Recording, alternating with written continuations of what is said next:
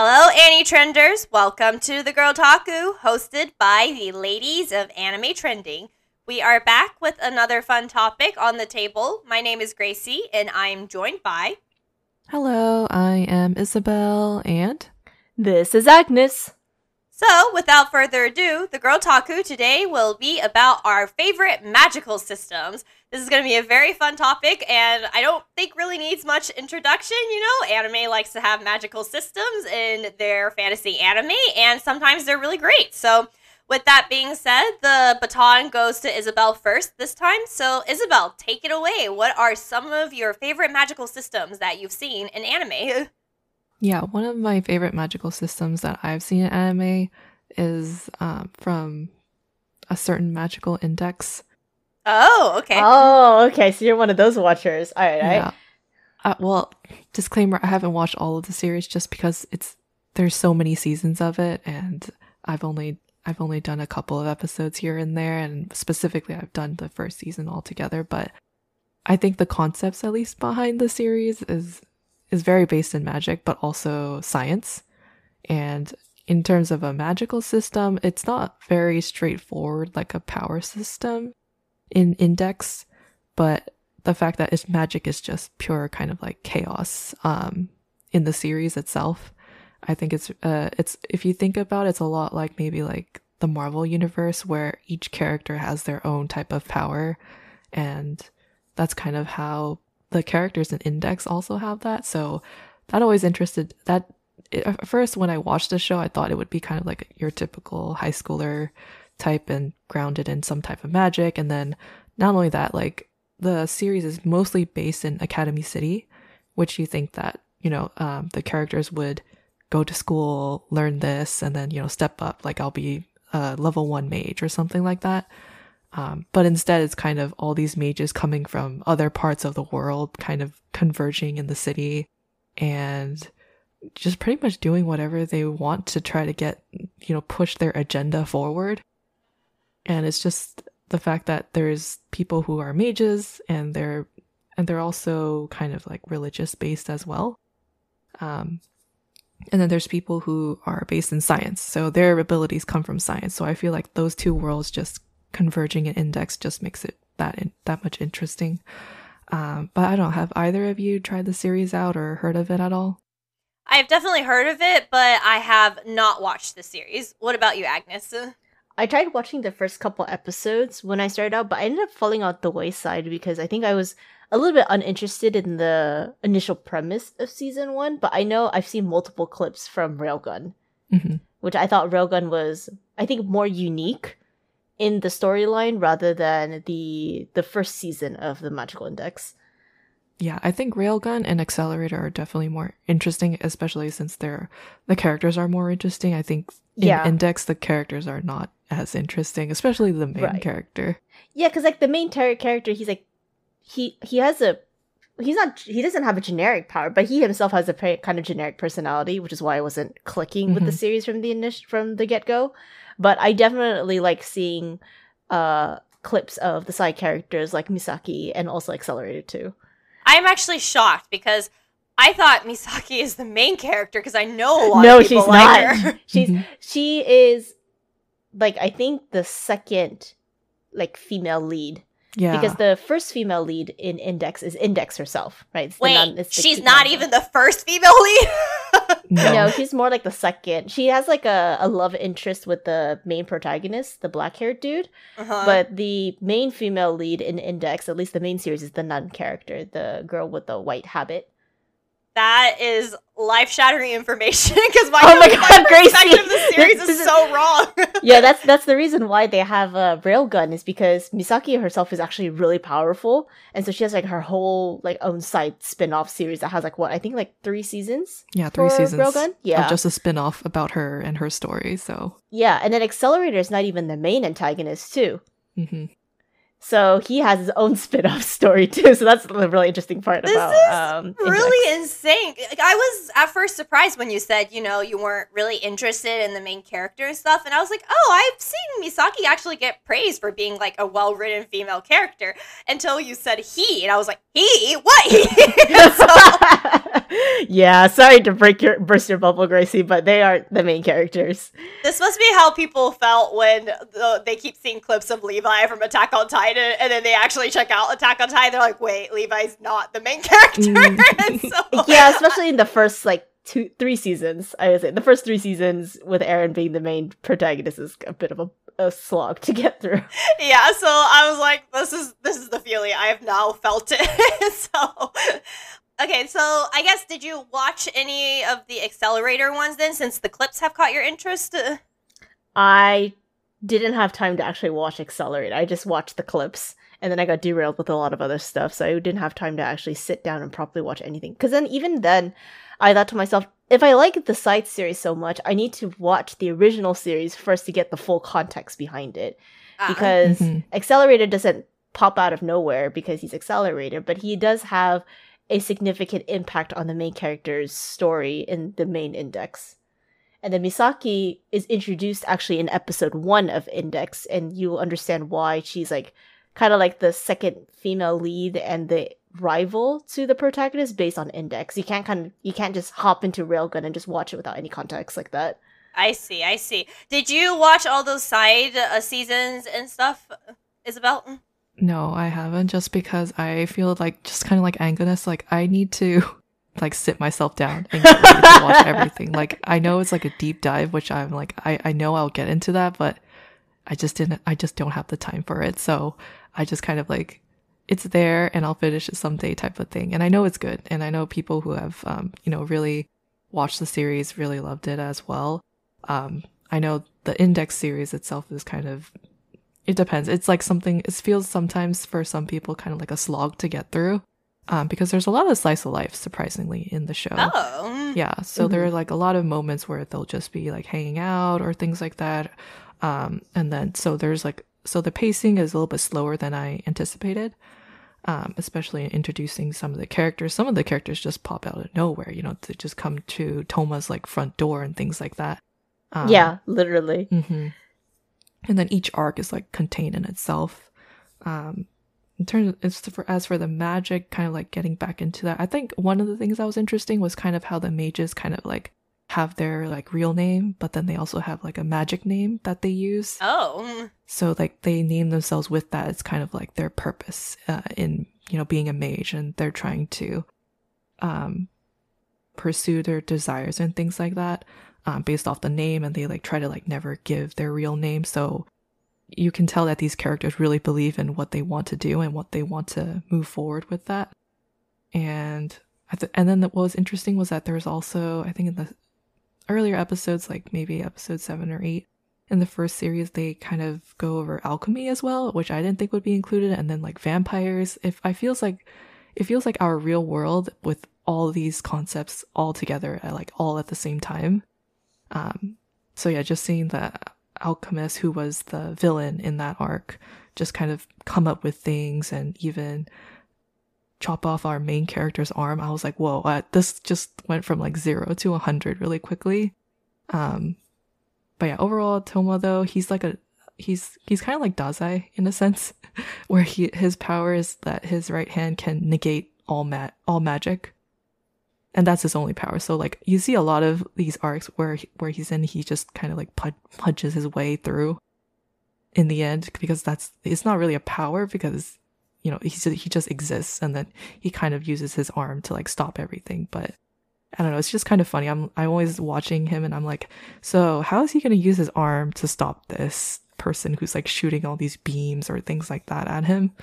And he makes it work somehow, which is kind of funny to me. But I think he grows throughout the series, so I haven't seen toward the end. I think uh, they say that the light novels are better as well. So I don't know. Uh, maybe he develops some other powers, or he just grows as a character. But otherwise, I don't hate him as a character. I just wish that uh, he would do more. Um, and then, but yeah, everyone other than him, I think, is is interesting in the series. what's Misaki's power? Since apparently she's best girl, so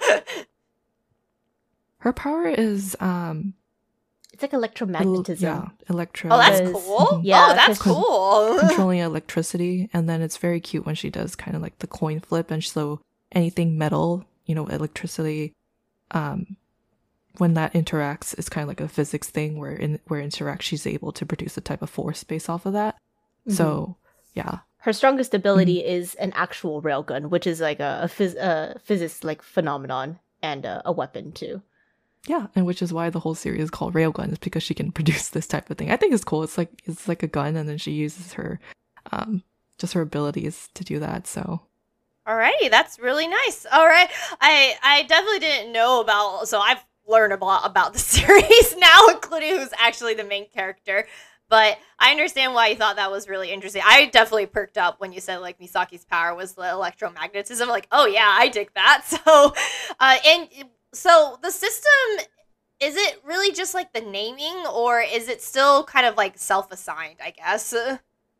yeah, I would say it's more self-assigned. Um, Okay. in terms of the mages they kind of they have kind of like a religious basis so they may come from like christianity or they might have a combination Oh. of principles Okay. like buddhist or Mhm. shinto And so- Okay. even though they they come from these um i guess like religious type organizations they might be evil and they might be good.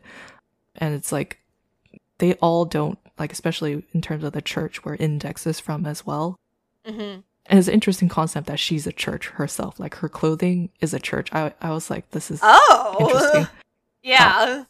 yeah. So there's that. And then so a lot of so the so the characters have their own powers that come from them and then they can also switch or like if some of the churches maybe have different types of uh, divisions and things like that so that's kind of where they base their powers off of at least for the um, magical side of it so that's where it comes from and it's all like i said before kind of individual based based on how they pull off like their runes or magic spells so it's all very individual and it feels very free and open Got it. No, that is really cool.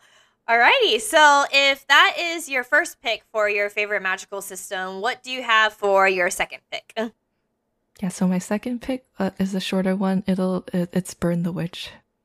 Oh, You'll yeah, have to describe it. You'll have to describe it because I don't know. So, Burn the Witch is only three episodes, so it's very easy to get through. But it's basically about magic and dragons. That's basically it. If you think magic, dragons, and like Harry Potter, because it's based in London, it felt it gave me a lot of like Harry Potter vibes when I was watching the I guess OVA episodes type thing. Um, and then the the two main girls, Noel and Nini, they I really like their like cute little magical guns, and uh, they just kind of like shoot powers. It reminds me a lot of Bleach because they name their abilities with like magic with a number depending on the Yeah. spell, right? And I wish they Mhm. they could have like a system of that. I always want to know. Okay, so what's level one? Like, I wonder if Kubo is assigning like random numbers to all the abilities. In the Bleach manga, I think there is it's more codified. There's a lot more numbers that are in there, but the anime doesn't show all of them. Because Oh, I think okay. it's implied that a lot of the captains in Bleach are capable of using multiple levels of Kido.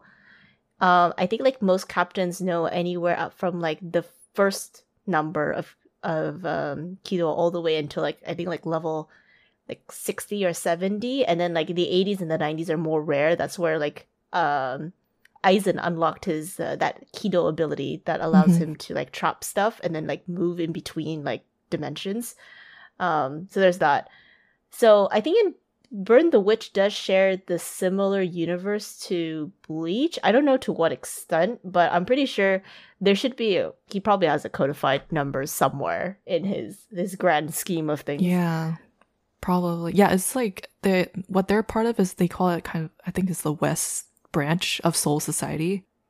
Yeah, yeah, yeah, yeah. Something oh, like that. so they're in Europe. No, that's not the West. Yes, that is the West. See, They're in Europe now. Yeah. Uh, what happened? I, I my my north and south and east and west are like all, all jumbled up. Okay, so it's probably in the same universe then, correct? Like, yes. Okay. yes.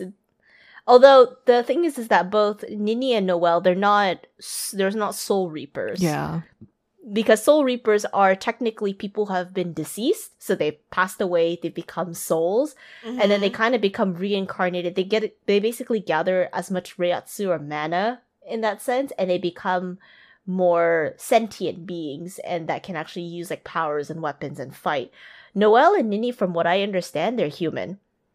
And so how are they able to be the branch of Soul Society if they're not that's, so reapers? That's the that's the weird like conundrum that everyone has mm-hmm. because okay. Kubo says that Burn the Witch is in the same universe as the Soul Society, but Noel and Nini they actually attend an academy that teaches them these things and they're human. I'm assuming that Noel and Nini are in the same line as the Quincy's, who are human but they have like magical powers. Oh. Interesting. That's my guess, but I don't know exactly like what the true connection is between Burn the Witch and Bleach. Actually, most people don't because we don't know anything about Burn the Witch other than the first 3 episodes. And dragons don't exist in Bleach. Mm-hmm. I'm pretty sure about that. the dragons don't exist in, or the scope of Bleach is not about dragons, but the scope of dragons is a very big topic in Burn the Witch. I, I had like this crack theory in my head where I was like, is it because Grim Reapers are seen as like scary and bad creatures in the West, and so that's why they're they're not Soul Reapers? Because death as an entity in the East is like a lot more magnanimous, you know, a lot more neutral versus in the West they tend to be portrayed mythologically wise in a very scary and like not heroic way. So I was like, is that the reason why? well, it turns out in the end of Burn the Witch that there are a number of things that are termed as like apocalypses and huh. apocalypses that happen in their sort of like sphere of influence is actually done by dragons and by awakening them. So dragons actually pose the more creepy, the more villainous, the more uh, catastrophic element as compared to in Bleach, it's more so like the Soul Reaper. Interesting. Okay, so I know the name is called Burn the Witch. So do they ha- use spells? I know they fly on brooms. I've seen it on the poster. So they're actually flying on, I think, little dragons. Yeah, they fly on little Wait, dragons. they're they... not brooms? no, they're not brooms. They're, they're not little brooms. dragons. They're like tame dragons. Mm-hmm. So there's like oh. multiple entities in Burn the Witch in the three episodes they showed, and multiple levels of dragons where some of them are sentient, are like kind of like sentient enough that you can use them to fly around, and there are other ones that are a little bit more intelligent that can actually cause havoc, but you can calm them down. And there are other dragons that are like big, bad, scary, do not touch them, eliminate them at mm-hmm. all costs kind of thing. Okay. And do they use spells or no? They do. Okay. Yeah, yeah they they're too. conduit for spells. Like you know how in Harry Potter they like wave around like little wands. Yes. yes. Just like do like spelleramas. In Burn the Witch, they fire a little gun. It's like a tiny little gun that is more so like a catalyst to fire off their magics. Huh. It is quite a different system, yeah, from what you guys explained how the powers worked in Bleach. But aside from the numbering, because that is a thing with Bleach. that is definitely a thing in Bleach. Kubo surprisingly loves numbers. Actually, you're right. Now that I think of uh, everything's like numbered, he has to. Like, everything is everything. numbered. the, the funny must, thing is, like, he's not. He must be very organized. Maybe that's why. No, he's not. he's not. his stories aren't very organized, but he does love his numbers. Like, uh, that one famous captain in Bleach, he has the number like uh six nine on his cheek. Of course, like sixty nine, everyone's like, "Ha, is the sex number," mm-hmm. but back then it was more like it was kind of cool to see it tattooed on his face because like the six and the nine are like reversed of each other. So it gives it gives him like a very tough man impression. It looks really cool. But yeah numbers was a big thing in bleach. That's interesting. Mm-hmm. do would you watch more of burn the witch if there were more since i know there were only three episodes Yeah, I wish there were more. To my knowledge, I think the third episode actually is like kind of like the end of the manga. Like I wish there was Really? Wow. Like yeah, it's the end of the one shot. Yeah. Yeah, it feels like there's a lot more like that Kubo could have gone with, kind of like the concept behind the dragons and you know, the fact that it's other half of Soul Society. Like anyone who has read or watched Bleach, I feel like would be interested like how does this Soul Society in London, you know, tie in with that? Yeah, I with, definitely want to know. Yeah. yeah, especially with you know witches and mages here uh, what happens if these, you know, what happens if Noel and Nini met Ichigo? That would be cool. That would be wild, yeah. right? Yeah. So yeah, unfortunately, we don't really have uh, you know continuation of it, but it would be very interesting if someone picked up on it or Kubo picked it up back again and kind of expanded on that whole universe because I would would really like to see a lot more like wizards and and just the, like everything in Burn the Witch I felt was very cute and funny. So I really just wanted to see more of that, really, especially with the crazy character designs.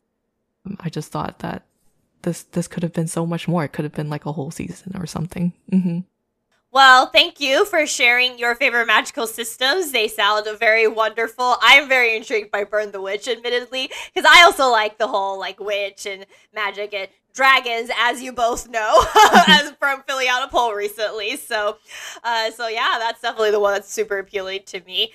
So in that in that case, uh, we are now passing the baton to Agnes. So seems like sh- Isabel didn't poach any of yours. So Thank yay. God. I was so afraid. I was like, what is Isabel going to take? Because I know you mentioned one of the series before on a previous episode. So I was like kind of scared that you would choose it again. But I'm really glad that we chose different ones. So I'm like, oh, thank God. okay. Awesome. Okay. So what do you got for us? So the first one that I want to talk about is uh, a series that Isabel did highlight already in this show, in this podcast, would be uh, Magi the uh, the Labyrinth. ah, okay. And the reason why I wanted to highlight this show was because I think it has a pretty unique magical system.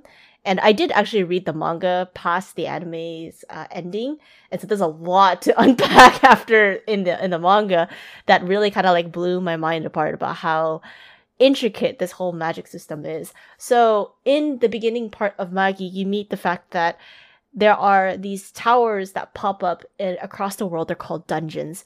Um, they're basically areas where you can go in, you can fight monsters, and if you complete the dungeon or you clear it or you completely like empty it out, you become kind of like the dungeon master and you are awarded something called a metal vessel.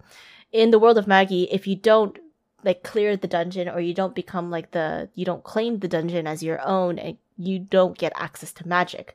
A magic a metal vessel will enable you to get magic. Depending on which metal vessel you get in each dungeon will determine what kind of magic power that you have. And so it turns out later in the series that each of the magic vessels that you uncover in these dungeons, so for instance, the blonde dude in um in Magi, Alibaba has the ability to wield fire from his little metal vessel of a knife. Um, he, there are other people who have abilities of wind, lightning, water, and it turns out that there's a codified magic system in the entire universe. There is a an academy that actually studies magic and these metal vessels and informs them that there are multiple different elements of magic and that there are different ways to even combine the magics together to produce different forms of it. So similar to how like in Avatar the Last Airbender, you have the basic four elements like fire, wind, earth, and water, right? Mhm, right. But if you come but for instance like earth you can do metal bending, right? Mhm, And then in yeah. fire you can have either like lightning or you can do uh, magma. In Oh no, that's actually Earth still. Oh, Earth oh, is sorry, still- Earth yeah. is magma. That's right. Earth is a combination between fire and magma. That's right. But in Magi, you can actually combine different spells together to create a different effect. So in one of the battle scenes, uh, Aladdin, who is the main character, he's this blue small kid. He's basically a kid, and he's going against one of the top tier magicians in the academy. He combines using fire and water to create steam in order to for him to evade his opponent who is much more agile at using magic. And so I thought that was like a really cool kind of way that they explain the whole world as you know this magic system that you can either harness magic in its true form and learn kind of like the basics of all the elements and combine different spells together to create something else or you can harness the power of the metal vessels which already have latent magical abilities inside and that was really interesting for me for a long time. And then afterwards, when I started reading the manga, it goes even deeper than that and explains where the metal vessels came from, where the dungeons came from, and why these why you're able to do all of like these really unique combinations of magic as well. And so I although the story of Magi did not resolve as cleanly because it is a shonen manga, its magic system was very interesting to look into and really be wowed at the possibilities that they could pull out in every chapter. You know what you're saying is it kind of reminds me of this really like basic flash game that we would have played back in like elementary school. It's called Alchemy and you start off with the whole fire, water, wind, air and then uh sorry, fire, uh water, earth and air. And then you just had to like find combination of things until you created modern earth. Do any of you guys remember that game or was it like a thing that was before your time i guess? Because i was in elementary school when i was playing that game I did not play that game at all. I don't know of it by its name either. What about you, Isabel? Yeah, I have not heard of that one either. okay so the so oh no my age You're not that much older than us. You're fine. I, I Yeah. know, but like I, I I know I realized I was like if I was in elementary school, you guys probably would not have been able to play uh, games on the computer yet in that case. But it was a really really old flash game, and that's what it reminded me of when you were d- describing how if you had to combine when you combine water and the wind, then it becomes steam, and then you use the steam to escape. I'm like that's it was giving me all kinds of flashbacks in regards to that. So. Uh, yeah, it definitely sounds interesting and really fun in that regard. Uh, Isabel, out of curiosity, you know, like what did you think of the system since you know you've watched it before? Yeah, I I thought it was Magi. Magi was definitely one of the choices uh for me too, but I think I forgot most of it, which is why I didn't choose it. And then also, Oh, okay. yeah, I didn't go that deep into it. Otherwise, other like all I can remember was kind of like the Rukh or the butterflies that each Yeah, Magi yeah, yeah, yeah. has, and I thought that was cool. What did the Yeah. butterflies do? So the Rukh is basically the manifestation of magic in its physical form. Like if you Oh. didn't make it into like a spell, or if you didn't Mhm. channel it like into your metal vessel, that's how magic would manifest itself in a physical form. It would like fly around you and in the world of Magi, there are similar to how you have in the biblical stories, you have three magi, right? Mhm. The, and each of these magi have a deep intrinsic connection with the Rukh that kind of populate around this world. And they don't they actually can cast magic much easier with the aid of the Rukh because the Rukh is like attracted to them. It's like it, it's drawn to them. And so they're able to cast stuff without you know real proper training. They're just natural talented at that. Um and so usually they say in magi that the way to tell somebody who a magus is is to see where the Rukh flies.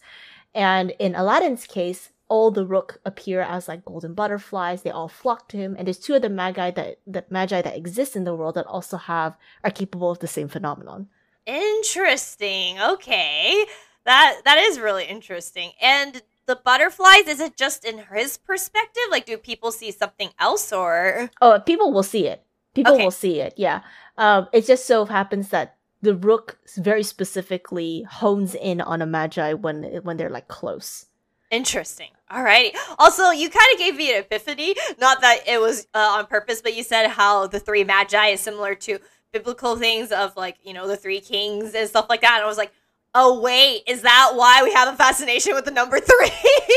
yes that is why uh, three is a very weirdly mystical number um, in both biblical terms and in other societies as well. Pairs is in like twos and fours is less so. it's so interesting because I do know that it has been psychologically proven that our brain relaxes at the number three. Like seeing three things somehow makes uh, the brain just relax and feel like everything's on balance, but they don't know why yet. So it is just so interesting how all that is connected and. You know, a single number can be so impactful in that case. Personally, So. I think it's because we understand intrinsically the the idea of pairs. So like two pair, like a pair of hands or like a pair of feet is like balanced, and so you have also like good and evil is balanced in like twos. But having a third kind of being like a gray like counterpoint to all of it, if like the scale tips, is kind of nice. So then that's why we intrinsically like the number three more than the number two. Mm. Yeah, That's no. my that's my explanation. I think behind that psychology. Yeah, no, that definitely makes sense. I was thinking of how, you know, we all kind of like to have a beginning, middle, and end. So I was like, that's Oh, that's a good way. point too. Yeah. Yeah. that is a good point. Yeah, it's always split into like three arcs, right? Yes, exactly, exactly. But anyway, I digress. Sorry about that. Um, so that is definitely a really fascinating magical system for your first pick. Uh, what is your second pick? Uh, my second pick would actually be the Ancient Magus Bride for its magical system. Okay. Um, and I wanted to talk about Ancient Magus Bride because it's a very fluid. They all belong to the same magical system, but they have different ways of interpreting that magical system. Um, and it boils down to how well you can control magic in the first place in Ancient Magus Bride. The definition of how they kind of like split up into like these separate factions or groups is a little bit confusing in the first couple episodes or chapters, but then after you read more into the Ancient Magus Bride, watch more of Ancient Magus Bride, and even read into the college arc, it kind of makes more sense afterwards. So in the Ancient Magus Bride, there are kind of like three groups that are capable of using magic. You have, of course, magical beings. So you have like Titania, who, the actual fairy queen of Great Britain, and a lot of other magical entities like like uh, centaurs, kelpies, stuff like that. Those are actual magical beings that are born into existence and can use magic for whatever means that they have. Then you have maguses or mages, magi. Mag- uh, maguses are beings that have the potential to harness magic, but they still have to learn it. They don't, they aren't naturally born with like this abundance potential to use the magic around them. And oftentimes they have to call on the aid of their neighbors. Neighbors meaning in, t- in the uh, ancient magus terms, it is like the fae folk, for instance. So sprites, fairies, and having debts and allegiances to certain factions within the community, in the fae community, in order to harness that power. Because these magical beings have an abundance of magical power that they can use whenever they want. So you, sometimes you have to ask for a helping hand if you want to like foster a magic spell or a phenomenon to come out into being. And oftentimes a lot of the maguses are taught by other maguses. So it is it is not hereditary. It is something that is passed on through tradition and through teaching methods. However, a lot of maguses at the end of their lives, when they've be- reached like their full potential, often become very distorted and twisted. Um, they almost become very similar to magical beings because they kind of lose like their corporal body and stuff. But they're still maguses. They're still recognized as maguses instead of magical beings. And then the last class that you have are called wizards or alchemists, depending on the localization that your country uses for the series. Wizards are humans but humans that want to understand and wield magic on its own. And it's explained in Ancient Magus Bride that wizards have to write down formulas, they have to write down laws that kind of break into the magic system, the or like the mana, the ambient mana that governs all of like the fey folk and the mythical folk and the um, the maguses, but tweak it so that the human brain can understand it and use magic as well. One of the more popular uh, conceptions that came out of the anime and the manga at this point is the creation of a homunculus. Both mythical beings and um, maguses don't use homunculi; they have familiars, right? So those are like actual living beings. But for the wizard's case, they can't be contracted with mythical beings because first of all they can't even see them humans cannot naturally see the mythical beings and mages so instead of you know summoning the help of familiars they they construct their own version of the familiar by weaving certain laws that tweak the magic in order to bring to life an actual familiar. Uh, one of the concepts would have been for the homunculi would be a um, a crow that would be used to kind of like fly around and deliver messages. And of course, in the last category that you have, that is kind of like the weird outlier of all of it, is the Sleigh Beggy, which is the class that Chise, our main character, belongs to. In which you know what's funny human. is I was What? just about to ask you which Yes. group Chise She belongs to. the Sleigh Beggy in the ancient Magus Bride is the outlier because it is a very rare condition where it is a human being that has the abundance of magic power that a mythical creature has. But because they're human and that they're like in a human corporal body slash vessel, they can't control the magic. And so the like the the ma- the mana like pours out of their body and continuously attracts other mythical creatures to them, but also corrupts their human body as well. So oftentimes Sleigh Beggies dive very early on, which is why Chise, when she is acquired by Elias through the slave market edition, she's considered very rare because there's very rare to have any Sleigh Beggies left in the world. So that's why I wanted to point out Ancient Magus Bride was that this is really cool distinction of all these different classes. And they'll go a lot more in depth into that in the college arc, where Chise, who is traditionally taught by a magus, has to learn how wizardry works in the terms of, you know, weaving together words, laws, and theories.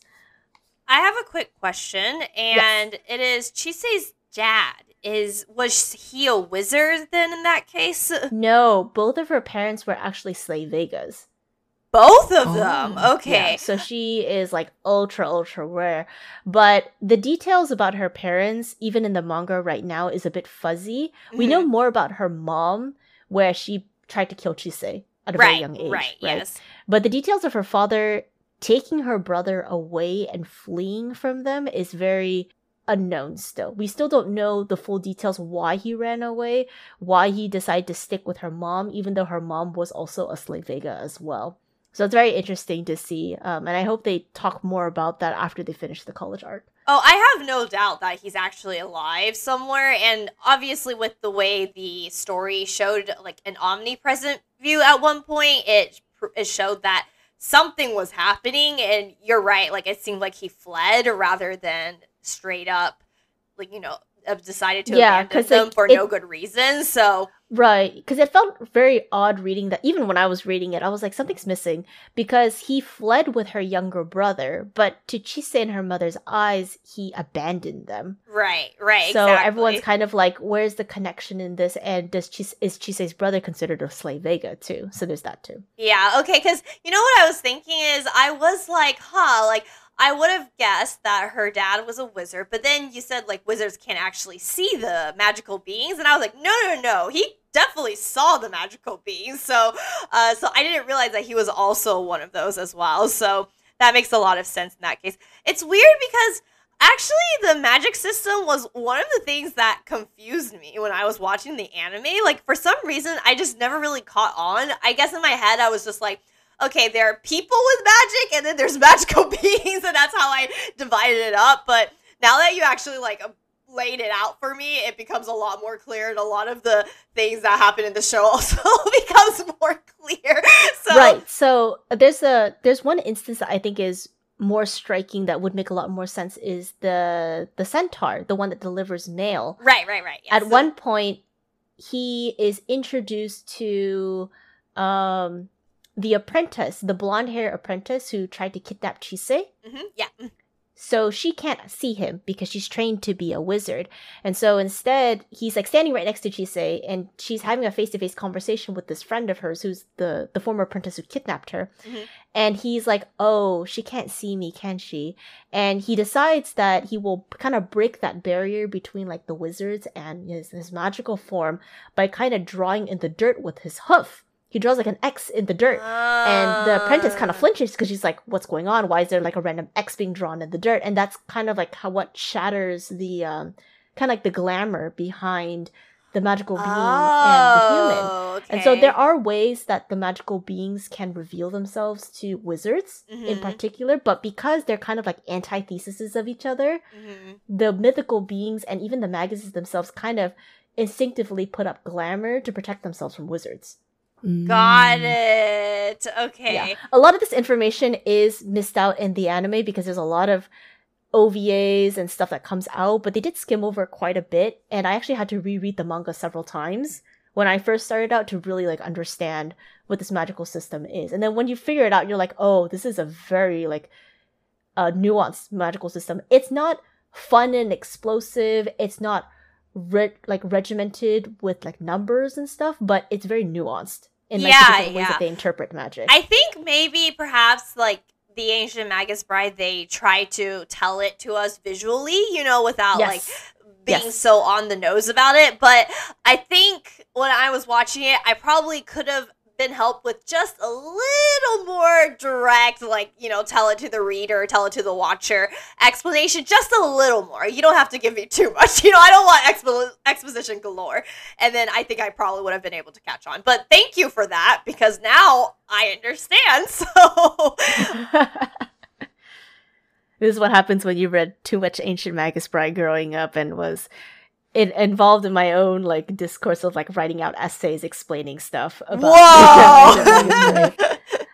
But I kept those obviously to myself because I was too shy. I didn't want to like expose myself on the internet. But yeah, I definitely wrote quite a bit about Ancient Magus Bride and trying to explain the events that went on in the series. Well, you will have to share it with us then. Alrighty, so uh, did, was there anything else, or are you ready to pass the baton? I'm ready to pass the baton. All right, so now it is on or in my hand. So the first uh, magical power system that I would like to talk about is relatively new, but it is the Executioner and her way of life.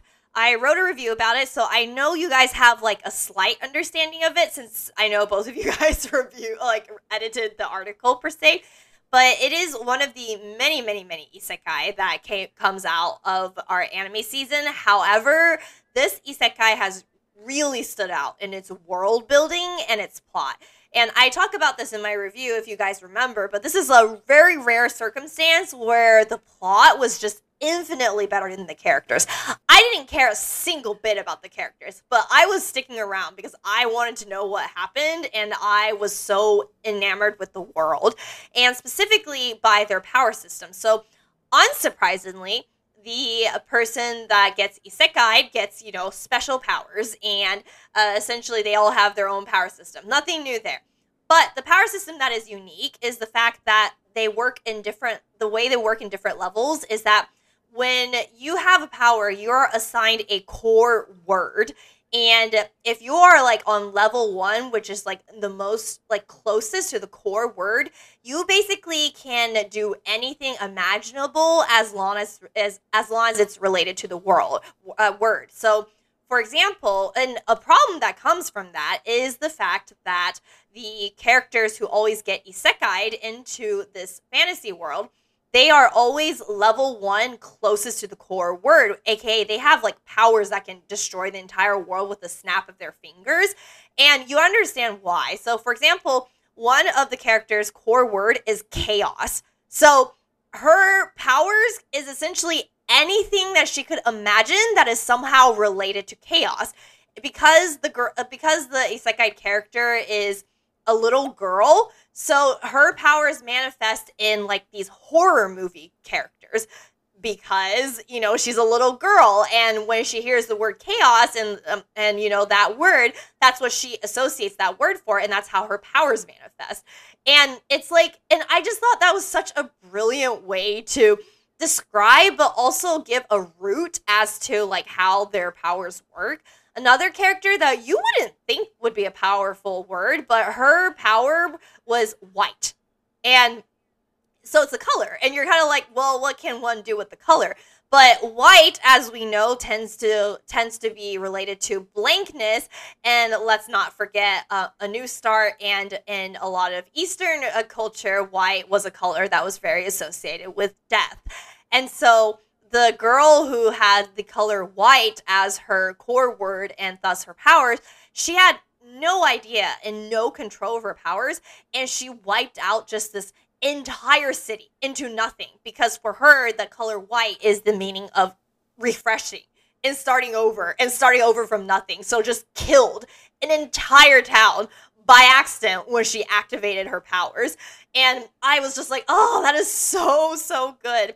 One of the main characters, her uh, her core word is time. So that's not surprising. She has a lot of time control power, um, whether it's time traveling, reversing death, um, even temporarily, like, um, you know, not temporarily, even like choosing a specific thing to forward time on and keeping others stay the same and stuff like that. So that was not as surprising per se, but it was just the idea that this single word can cause so much destruction because as long as that word has an association with the type of power, you are capable of doing it. And which is why in the world, the there's like a whole cult of people whose like entire purpose was to kill anyone who gets isekai'd into that world because they're like if they like that girl who accidentally activated her white powers and just destroyed an entire city because it was starting anew just like that like these people if they can't control their powers they can literally destroy the world because of their association of a, of a specific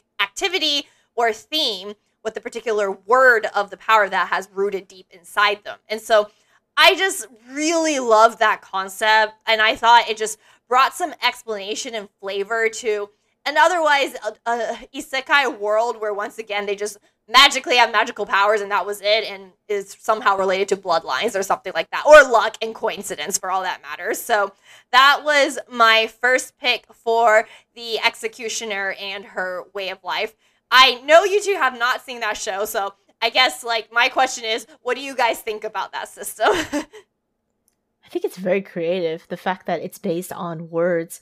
And like you know how in traditional magic, especially like tabletop magic, you have uh, a, a series you have different types of magics that you can use and one of them is like a vocal incantation or like contains like a, a, a word which i think is really interesting that they kind of use that same concept in the execution in the way of life and really base that entire magical system around that but those are just my general thoughts because like there are so many words in the the dictionary that you can think of uh-huh, that yep. you can basically use as synonymous or relating to the word in order to like execute a power and that kind of brings the a nice flavor text outside of the traditional like four or like six elements that we typically see in a fantasy Yes, exactly. And so that's why I like to mention white because when I first heard, like, you know, the word that got assigned to her was white, I was just like, what can she do with a color? You know, like, what powers can that even result? And then it was like, because white is associated with starting anew. So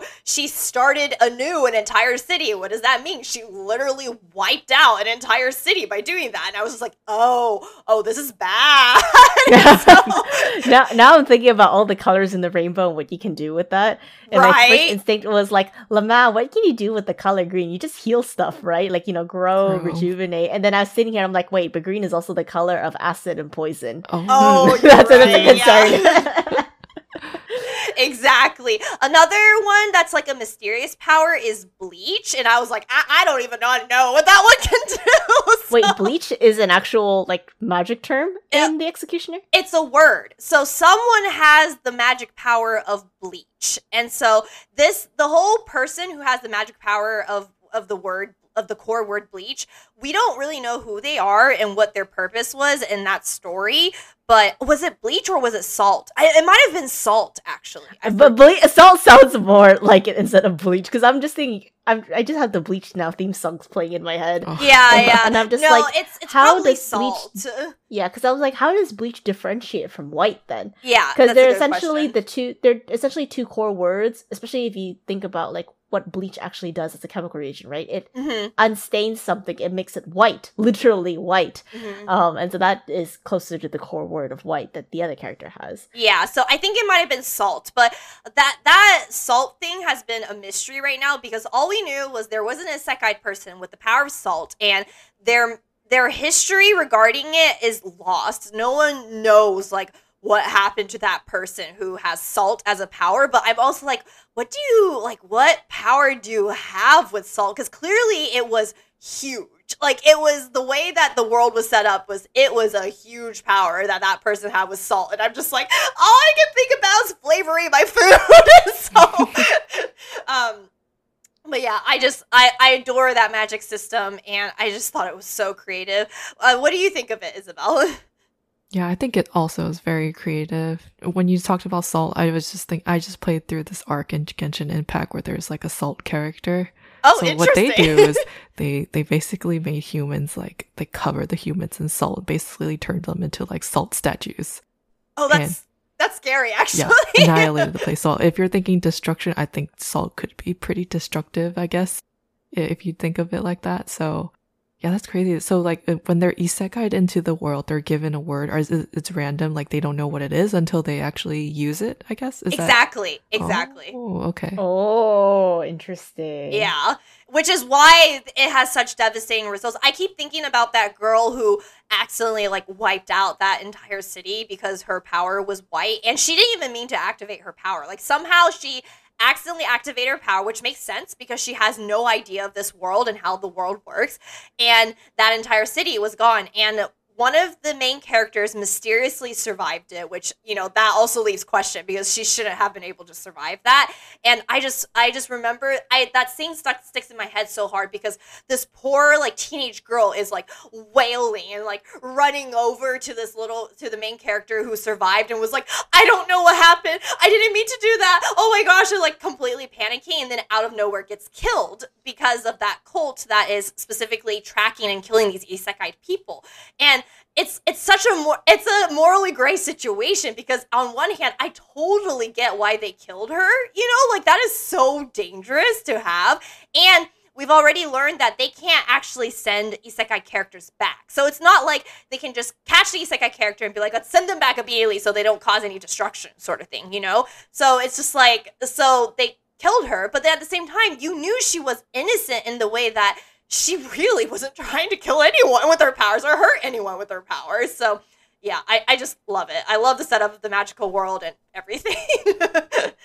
um, yeah, so okay, so that is my first pick. My second pick is going to be an anime that you guys are all familiar with, but I thought about it and I thought about it and I'm like, you know what, I have to talk about it. So my second favorite magical uh, or best magical system is actually Fullmetal Alchemist.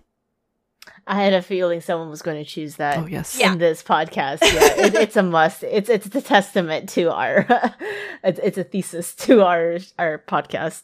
Our thesis are we cry about Shugo Chara and Vampire Knight and we love Fullmetal Alchemist. so, That sounds about right. Yeah. oh, and Bleach characters' eyes are great. So Um, but basically, yeah. So I chose Fullmetal Alchemist, and I think that well, first of all, I know some people are going to be like, "Is alchemy really magic?" And you know, alchemy was a pre-understanding of what science really is, and in fact, you know, they did get some things right. You know, with the idea that you can't create or create matter, like you have to, you have to only like use what mass is already there. Like that's an actual scientific thing of alchemy that ended up being very scientifically true. But there are obviously elements of it that is magical. For example, if you draw a symbol in a certain way, then you can out uh, then you can like manipulate it into something else. Whether it is Roy's ability to um, use alchemy to use oxygen to create flames, or obviously Edward's ability to do anything as long as he claps his hands together. But I think what I really appreciate about the system is twofold. One, with the alchemy, I appreciated that you have to have symbols, like specific symbols for specific things, because I think if it was just like everyone learns alchemy and it's just like they just need to learn one symbol to uh, activate, you know, turning ground from like solid into mush or, you know, turning oxygen into fire or something like that, then it becomes a little too easy, I think, in regards to how um, complicated the science that it is based on, which is you cannot create matter from nothing, uh, is. And and I also appreciated using that as a way to explain Edwards and uh, eventually Al's specialness because then you can be like, um, because at one hand you could be like, oh, they, you know, they're a prodigy, they they just have to clap their hands and stuff, but no, it's the fact that they went through the door of truth where because they automatically understand how the science and the links work between everything. That's why they don't have to draw like specific symbols to get to it and train specifically in a particular area, like Roy trains specifically in flame alchemy.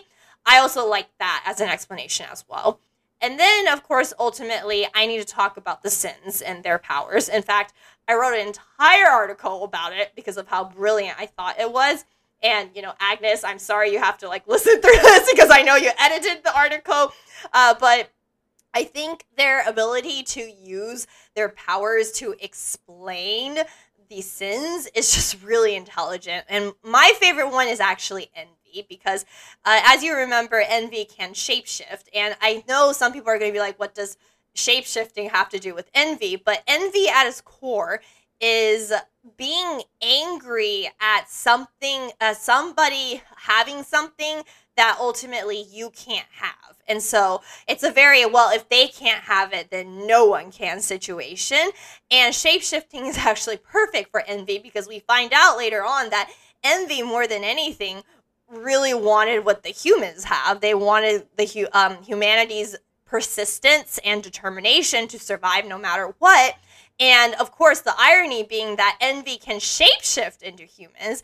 They can trick other humans into thinking they're humans, but envy will never be able to be human simply because he has that power. And I'm like, that is the perfect embodiment of envy, of wanting something that being angry and hateful about something because about another person or another thing because they have something you just can't have. And so I loved it so much. And that level of detail applies to all the sins and it it confounds me endlessly because of how brilliant it is. That's why I wrote an analytical article about it, and um, and that's what also why I love the magical system in Fullmetal Alchemist Brotherhoods or Fullmetal Alchemist so much. So that is my spiel of my second favorite magical system, and I know you two said like you were expecting someone to pick it up, so you know, uh, what did you guys think of it? yeah, I always thought Full Fullmetal Alchemist was the best in terms of explaining alchemy. And not only that, there's a type of system and order to it, like you said, especially with the transmutation circles and things, certain things have to be met. So even though they call it alchemy, it, it really feels like magic because there's the circles that are very similar to runes and magic circles as well.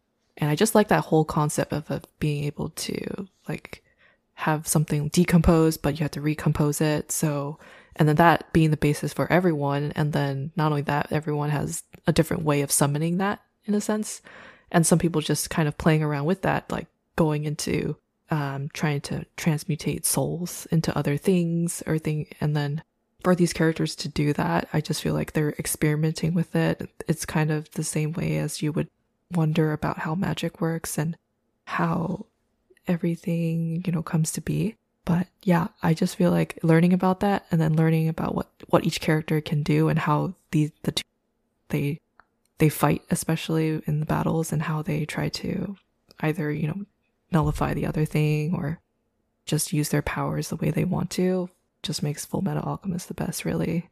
But yeah, what do you think, Agnes? Yeah, I definitely think it's a lot more magic than uh than science because if if let's be real, if science could protect us from like a hail of bullets, like how Roy's power is like a flaming wall of fire, or like some alchemist is like a, a block of ice is like a, a, shield wall, then I don't know. That's that's not science. That's magic at that point, right? Mm-hmm. Um, and I think one of the things that's really interesting is because we talk about how in alchemy in Fullmetal Alchemist they talk about you have to have a balance of things you have to have certain ingredients with the right ratio but that is science. But a lot of these characters that have either transcended through the gate of truth they no longer need these items to create the item to create what they need. They can just like clap their hands slam it to the ground and poof you have what your item needs. You don't even need to draw a circle. And then you also have other people like Roy, for instance, who is an accomplished alchemist, but at the time at the start of Fullmetal Alchemist, he no longer needs ingredients either. He just ignites fire with the gloves that he has, and all he just needs to do is draw the symbol on his hand, even if he doesn't have the gloves. So it's definitely very magical to me rather than science based, as opposed to like let's say Index, where Index there is a mismatch between science and magic. And what did you think of it though, like with the system and stuff? I thought the system was very clever because it has a lot of science like actual alchemy roots from you know when the uh, the the Europeans tried to study alchemy as kind of like an alternative during the medieval period. Right yeah. Especially with the whole like philosopher's stone. That is a very big part about alchemy during the middle ages and kind of like trying to understand what the world was like by constructing like formulas um, and theories and things like that to really harness what science would suppo- would supposedly be like during that time rather than the actual science that we know now. But obviously you know people in the middle ages never really could conjure alchemy as magic. And so seeing that in fullmetal alchemist kind of like feeds into the uh the fantasy of like wow alchemy is magic you know I see what you're saying. And what did you yeah. guys think of the sins and their powers? I guess since that's the one that's always enamored me the most. For me personally, I like I still like Greed's power of the sins. Uh not yeah, Greed's power because he can turn himself into carbon, right? And in carbon, because like, you know, myself in Stem and then also Isabelle, carbon can take itself in many forms. It can be diamond, which is the hardest form, the hardest like uh chemical structure that we know of today, but it can also be the most soft and brittle structure as like, you know, dust particles or like carbon that you find on a pencil tip, you mm, know? Yeah. So that being combined with the fact that he is a sin and he uses alchemy is almost kind of like magical in a sense that he can change his form to be the hardest armor or the, even the softest of bodies, you know? Mhm. So I thought that was like really interesting, and it really leads into like his whole interaction all the way up until the end of Fullmetal Alchemist. So great storytelling overall, with the addition of a magical system within the character. Yeah, for me, I guess Lust. You like Yes, uh, lust? yeah. Oh, she's boobalicious. I I understand that. Yeah. She's just so out there, really. And I know she doesn't do anything too crazy, but the fact that she can kind of like transform form her body Mhm. kind of reminds me of like shape shifting type of thing. Um, but yeah, her ability to just she's so cold too, so that's why I was Yeah, she Mhm. Is. that's why I liked her as a character. And um, Did you guys catch on to the Mhm. innuendo as well that her power is the greatest spear and she's lust? Yeah, it's a big Uh-huh. it's a big libido. yep, yep, yep, exactly. yeah. Uh, yeah, so uh, as we've all said at this point by now, it is uh, Fullmetal Alchemist is literally one of the best stories out there. So everyone, please watch it if you haven't. um, but that is my pick for the second magical uh, system. So, uh, with that being said, I think it is time to wrap up our episode. So, thank you everyone for listening. I hope you guys enjoyed us explain and talk about our favorite magical systems. Share with us your favorite magical systems you've seen in anime, and next week we'll be back with another fun topic. So, I hope you'll still be here next time. Bye, everyone. Bye bye.